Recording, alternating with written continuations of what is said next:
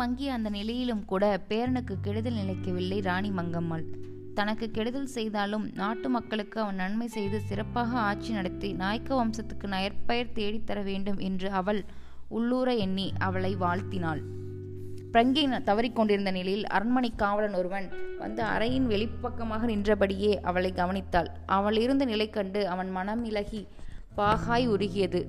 தான தர்மங்களை தாராளமாக செய்து சத்திரம் சாவடிகளை திறந்து சாலைகள் அமைத்து குளங்கள் வெட்டி அறம் செய்த மகாராணி மங்கம்மாள் தலையில் கடைசி காலத்தில் இப்படியா எழுதி வச்சிருக்க வேண்டும்? பாவம் என்று அந்த காவல் அனுப காவலன் அனுதாப உணர்வோடு தனக்குத்தானே முணுந்து முடித்தது. அவள் செய்களில் விழுந்ததா இல்லையா என்று தெரியவில்லை. ராணி மங்கம்மாளை சொந்த பேரன் அரண்மனையிலே சிறை வைத்து விட்டான் என்ற செய்தி மெல்ல மெல்ல வெளி உலகில் மக்களிடையே பரவிவிட்டது அப்படி பர் பர பரவுவதை தடுக்கவோ தவிர்க்கவோ முடியவில்லை.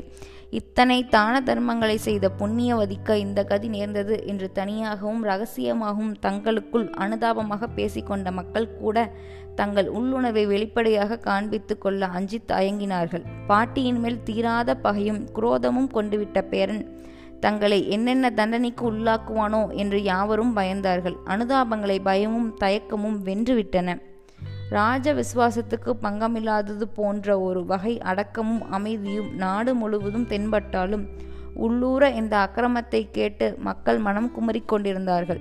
வெளிப்படையாக தெரியாத ஒரு வகை உள்ளடக்கிய வெறுப்பு நாடு முழுவதும் பரவியிருந்தது. நீர்ப்பூத்த நெருப்பாயிருந்த இந்த வெறுப்புணர்வை விஜயரங்கனோ அவனுக்கு துணையாயிருந்த அவனை ஆட்சியில் அமர்த்திய கழகக்காரர்களுக்கோ புரிந்து கொள்ளவில்லை எதையும் தங்களால் அடக்கிவிட முடியும் என்ற திமிரோடு இருந்தார்கள். ஆட்சி கையில் இருந்ததுதான் அதற்கு காரணம். ஆனால் அரண்மனை முழுவதும் இது அடாத செயல் என்ற எண்ணமே பரவியிருந்தது விஜயரங்கனை எதிர்த்தும் முரண்பட்டும் கலகம் செய்ய அவர்களால் முடியவில்லையே அன்றி ராணியை இப்படி செய்தது அக்கிரமம் என்று அரண்மனை ஊழியர்கள் அனைவரும் உணர்ந்திருந்தார்கள். பிரங்கை தவறுகிற நிலையில் ராணி மங்கம்மாளை சிறையில் பார்த்த காவலன் பதறி நிலை குலைந்து ஓடிப்போய் அதை விஜயரங்கனிடம் தெரிவித்தான்.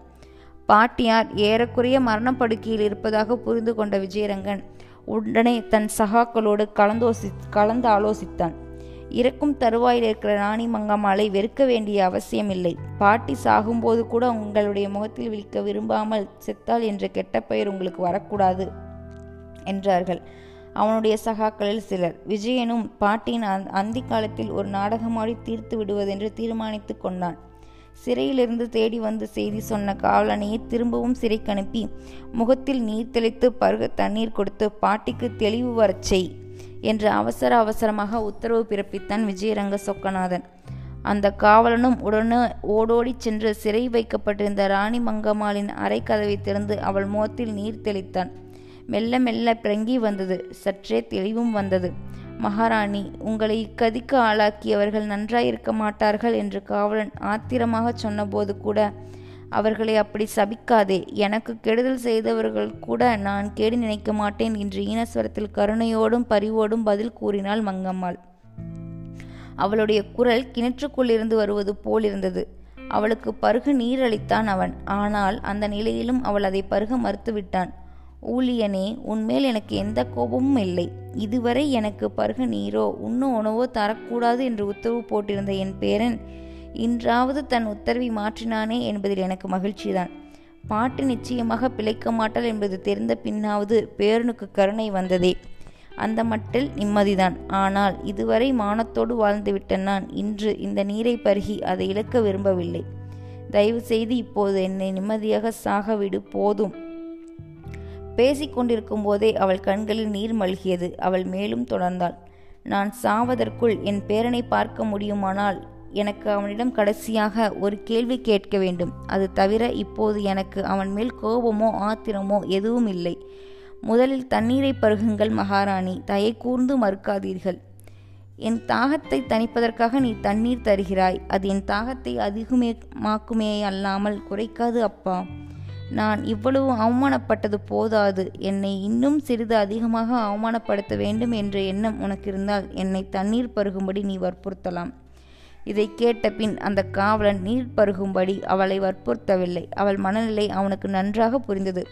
விஜயரங்கனை அழைத்து வருவதற்காக ஓடினான். காவலன் விஜயரங்கனோடு மந்திரிகள் பிரதானிகளோடும் அங்கே வந்து சேர்ந்தபோது ராணி மங்கம்மாளின் நிலை மேலும் கவலைக்கிடமாகி இருந்தது.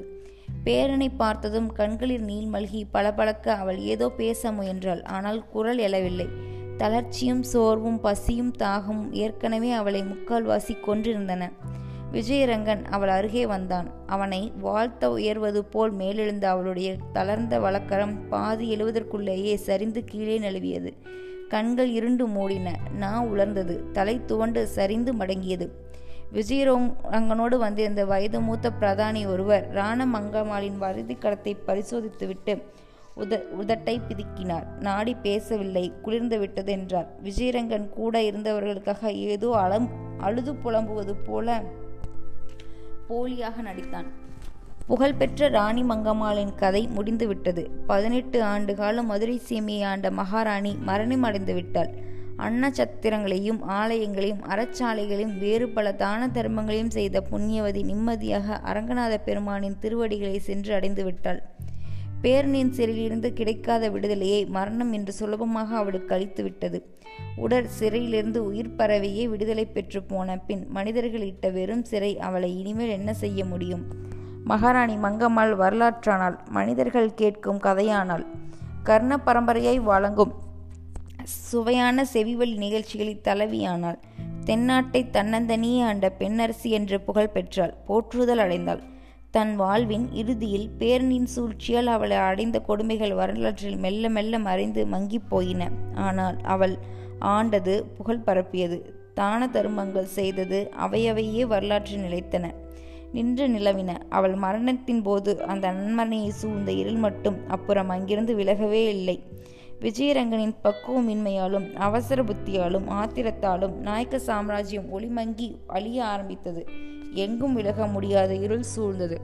ராணி மங்கம்மாளின் மரணத்துக்கு பின் புதிய தளவாய் கஸ்தூரி ரங்கையாவும் பிரதானி வெங்கட கிருஷ்ணய்யாவும் கூறிய யோசனைகளின்படி விஜயரங்க சொக்கநாதன் ராஜ்யத்தின் வருவாயை பெருக்க கருத்தி கொண்டு கருதி கொள்ளையடிப்பது போல் மக்கள் மீது அதிக வரிசுமையை திணித்தான் கொடுமைப்படுத்தினான். அவன் இட்ட புதிய வரிப்பழுவை தாங்க இயலாமல் மதுரை சீமை மக்கள் அரசுக்கு எதிராக கொதித்தெழுந்தார்கள். கிளர்ச்சிகளும் கலகங்களும் மலிந்தன. ஆட்சி அமைதி இழந்தது. முன்பு தானமாக கொடுக்கப்பட்ட இறையிலி நிலங்களுக்கு கூட இப்போது வரி கொடுக்குமாறு அதிகாரிகளால் மக்கள் வர் வற்புறுத்தப்பட்டார்கள். தனது இறைலி நிலத்துக்கு வரி கொடுக்க சொல்லி வற்புறுத்தியது பொறுக்காமல் கோயில் பணியாளர் ஒருவர் கோபுரத்தின் உச்சியில் ஏறி கீழே குதித்து உயிரை மாய்த்து கொண்டார். விஜயரங்கனின் ஆட்சி தொடக்கத்திலேயே நிகழ்ந்த பாட்டி மங்கம்மாளின் மரணமும் கோயில் பணியாளரின் தற்கொலையும் ஆட்சிக்கு பெரிய அபசகுணங்களாகவும் நேர்ந்துவிட்டன. அந்த கெட்ட பெயரே தொடர்ந்து நீடித்தது. பின்பு மனம் மாறி தளவாயும் பிரதானியும் புதிய வரிகளை நீக்கி மக்களிடம் நல்ல பெயர் எடுக்க முயற்சி செய்தார்கள். ஆனால் அவர்கள் நினைத்தபடி மக்களிடமிருந்து எதிர்பார்த்த நல்ல பெயர் மீளவில்லை. இழந்தவை இழந்தவையாகவே போயின. விஜயனின் திறமை குறைவால் நாளடைவில் ஆட்சியின் எல்லைகள் சுருங்கின. ராஜதந்திர குறைபாடுகளால் எதிரிகள் பெருகினர். கவலைகள் அதிகமாயின. ஒன்றும் செய்ய இயலவில்லை. மங்கம்மாள் பதினெட்டு ஆண்டுகள் கட்டி காத்த ஆட்சியை பதினெட்டே மாதங்கள் கூட விஜயனால் நன்றாக ஆள முடியவில்லை. விரக்தியாலும் கவைகளாலும் திடீரென்று பக்திமானாக மாறிய விஜயரங்கன் தன் ஆட்சியின் வசத்திலிருந்த கொஞ்சம் நஞ்சம் சொத்துக்களையும் தல யாத்திரைகளிலும் கோயில் திருப்பணிகளிலும் எல்லையற்று செலவழித்தான். மடையாளய மடாலயங்களுக்கு கொடைகள் வழங்கினான். அரசியல் கடமைகளை மறக்கும் போக்கிடமாக பக்தியை பயன்படுத்திய ஆட்சி மேலும் தொய்ந்து எங்கும் அதிருப்தி மடைந்தது ராணி மங்கம்மாள் மறைந்த தினத்தன்று அவளை சூழ்ந்த அந்த இருளிலிருந்து மறுபடி அவனுக்கும் அவள் ஆட்சிக்கும் விடிவு பிறக்கவே இல்லை.